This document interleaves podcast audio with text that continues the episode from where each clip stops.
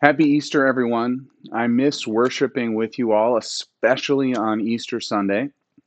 Our collection of He is Risen Indeed videos makes me smile, and it's the next best thing to being together on Easter morning and being able to say it uh, in person.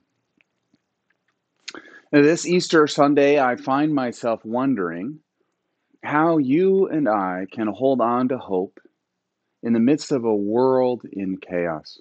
And the Easter is all about the celebration of hope. It's a celebration of God's love triumphing over evil. It's about light wiping out the darkness. It's about new life emerging from death. But right now, in our world, it feels like there is only death all around us. And so on this Easter, I find myself wondering how can you and I cling to hope? One of the ways I'm aware that death is all around us is just literally in the number of people who are dying. This COVID virus is really killing a lot of people. the last major tragedy we faced in the United States, September 11th, about 2,700 people died on that day. In New York alone, over 8,000 people have died from this COVID illness. People all around the world are facing death, and we're hearing about it daily on the news. There's literally death all around us. But it, there's a lot of other ways that you and I are facing death as well. I know that for some of us, it feels like there is a death of our dreams because we've watched our retirement savings dwindle. And you're wondering maybe how many extra years you're going to have to work that you hadn't planned on before because of the economic toll this virus is taking. I've talked to other people who've experienced a sort of death of career right now. Virus is seriously impacting your ability to work. You've maybe had to lay off people or you've been laid off yourself. I've heard from doctors that they may have to take a pay cut because all resources are being shifted to COVID patients. I've heard from a family member who has a friend who started a small business and their business is going under because they work in the restaurant industry. I've talked to others of you who are experiencing the effects of COVID in more indirect ways. You're struggling to get any work done because now you're an unintentional homeschool teacher. I've heard from others of you that that the stay-at-home order has caused conflict and tension in your marriage and this pain and disappointment and disillusionment is also a form of death, and there's grief and loss and sadness. All around us, there is death. And it can feel overwhelming. I'm sure it does feel overwhelming to some of you. Your experiences, experience of this may be very acute right now. And so on this Easter morning, I find myself wondering where can we find hope? Where can you find hope? Where can I find hope? In the midst of all the death and all the ways that we experience death, I want us to be hopeful people. I want to be a hopeful person, not in the saccharine, sweet kind of I'm always just positive and cheery sort of way, not in that shallow sort of way, but in the, the deep, immovable sort of hope. That no matter what is going on, my hope is rooted in something sure. And it brings stability and peace and, and gives me the capacity to love those closest to me, no matter what the circumstances are or what I find myself in. That's the kind of hope that Jesus wants to give to you and to me today if we can cling to Him by faith. If you're new here, throughout Lent, we've been in this sermon series on the parables of Jesus. And I've said that the parables that Jesus told are these little stories or illustrations that he uses to deceive us into some spiritual truth about the kingdom or the spiritual life or what it means to be spiritually mature. And they're unexpected a lot of times. And in our passage for today, in this parable, it's short, but Jesus is deceiving us into the truth that uh, in order to grow spiritually mature, in order to have spiritual depth, we have to go through an experience of death. Jesus is about to experience or go to his own death, and he's telling this parable so that his disciples will have hope that there is something good that God is doing in the midst of their experience of his death. Jesus explains that there is this good thing that God is doing in the midst of death and loss, and he's telling this parable so that his disciples will have hope. We read about it in John chapter 12, verses 23 through 24. Jesus replied, The hour has come for the Son of Man to be glorified. Very truly I tell you, unless a kernel of wheat falls to the ground and dies, it remains only a seed. But if it dies, it produces many seeds. This parable is pretty simple. He's comparing his life with the life of a seed. And in order for a new plant to spring up and bear more seeds, the original seed must cease to exist, must be buried in the ground and then transformed. Here's an image of, of a seed of wheat, and then the way that when it becomes a full plant, it produces many more seeds.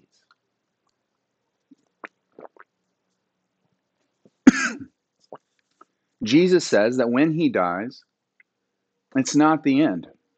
He's telling his disciples that his death will be like the planting of a seed. His, his body in its current form will pass away, that's only because he will be transformed into something better his resurrection body.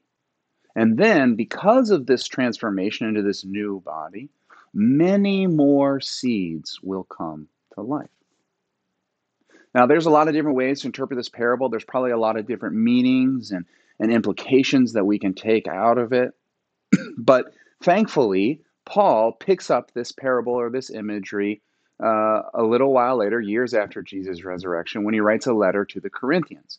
He uses this exact same thing to explain the very nature of the resurrection that you and I can hope for. He says this in 1 Corinthians chapter 15 verses 35 to 44.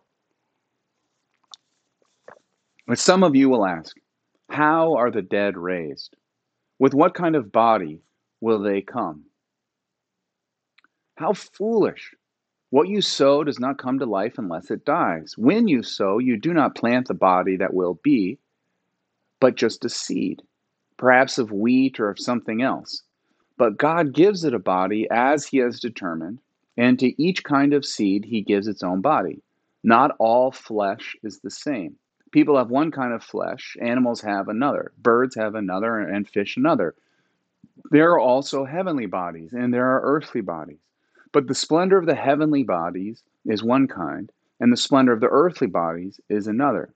The sun has one kind of splendor, the moon has another, and the stars another, and stars differ from star in splendor.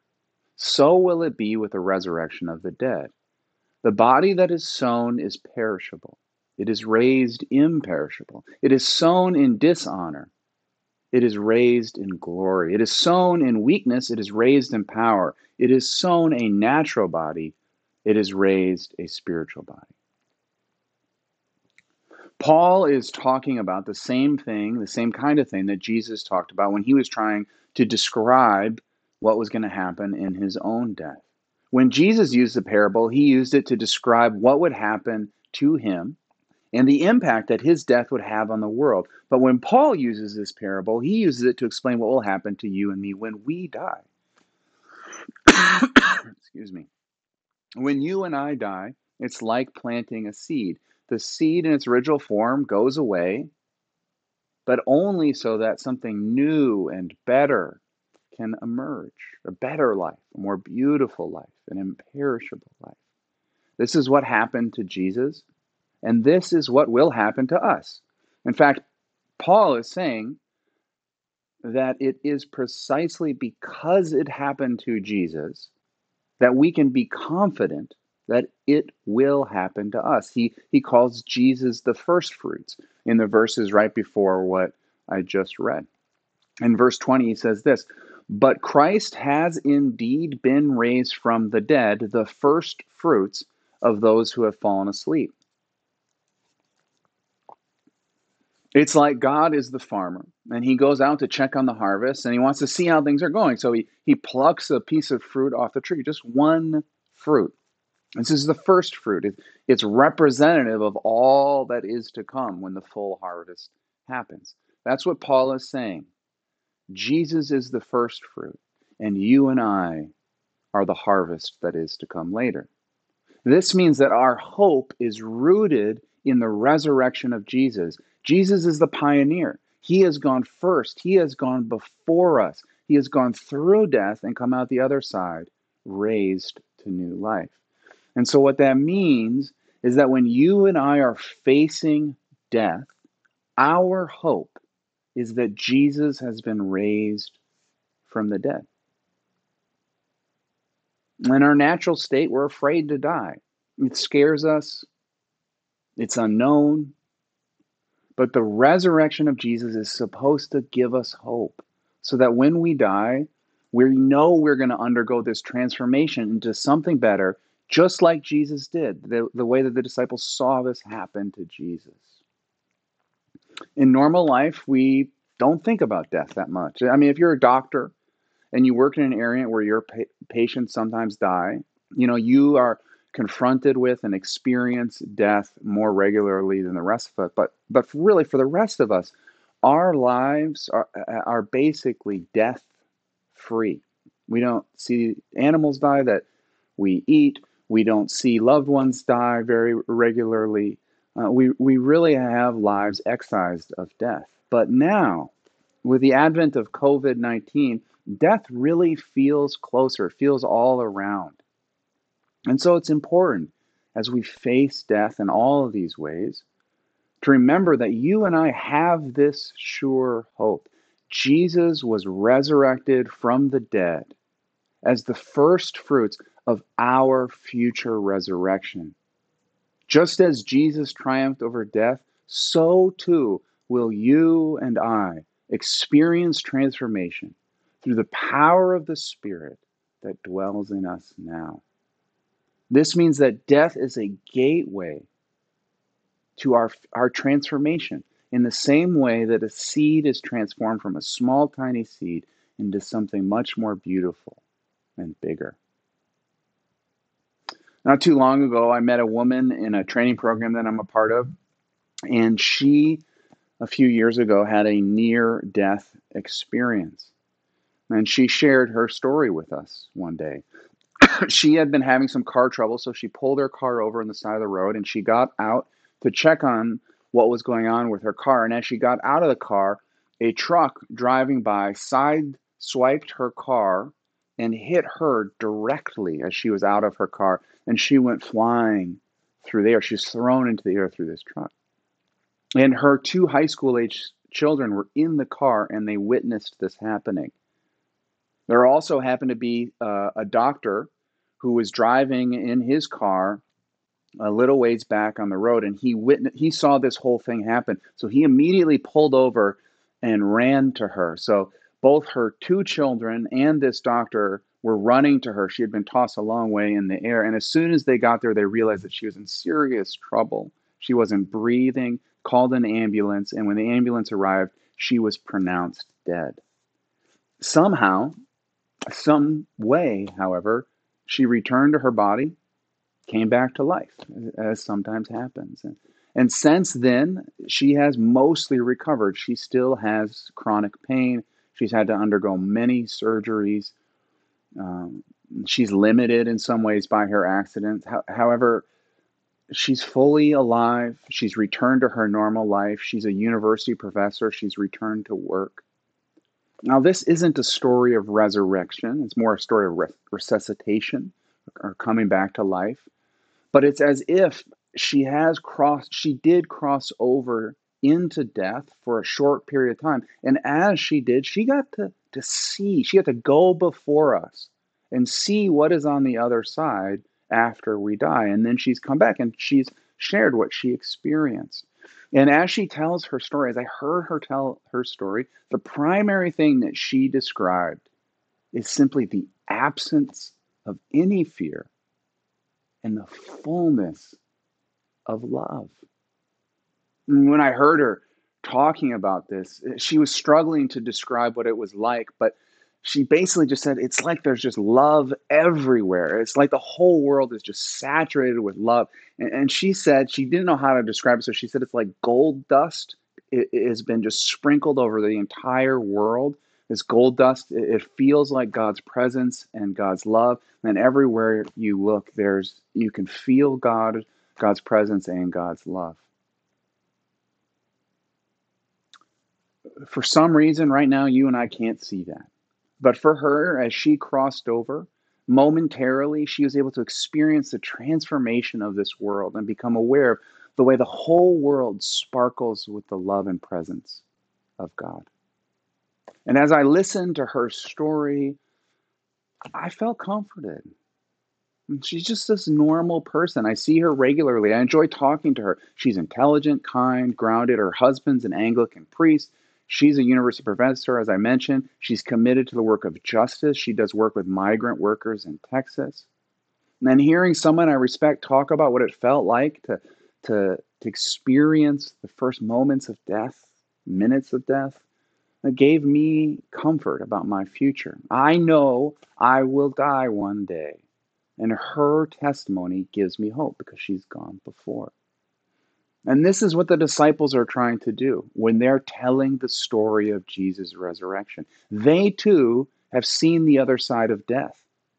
They got a glimpse of what our future will be, and they're giving us their testimony to what awaits us in the resurrection. They look at Christ and they see what is to come for us, and they're telling us God is full of love for you and for me, and Jesus has gone ahead of us to prepare the way.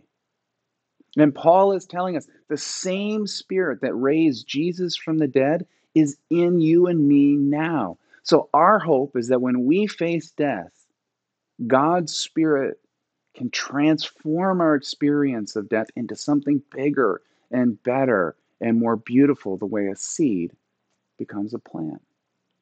Death, he says, is a gateway to our resurrection life a necessary transition to a full life and a full world full of God's love and presence. So, the invitation this Easter Sunday is for you and me to have faith, to believe that God's Spirit can transform our experience of death. The invitation is to believe, to believe that Jesus was raised from the dead, and that this historical fact is an anchor of faith for our soul. It's something that is solid that this happened. And so we can hold on to it and build our hope on it for a better future whenever we face loss or grief or death, because the Spirit did this in Jesus. Can do this in you and me too. I wish I could prove to you that this is what God did and this is what God will do for you so that we can have this hope but it's not something that I can prove for you. It's not something I can even prove for myself. This is something that you and I must choose to believe by faith. I believe that Jesus was resurrected from the dead, and I want to share just a few reasons because I'm hoping that if I share the reasons why I believe that Jesus was resurrected from the dead, it might help you to choose to believe. Now, the first reason is just because of the abundance of eyewitnesses.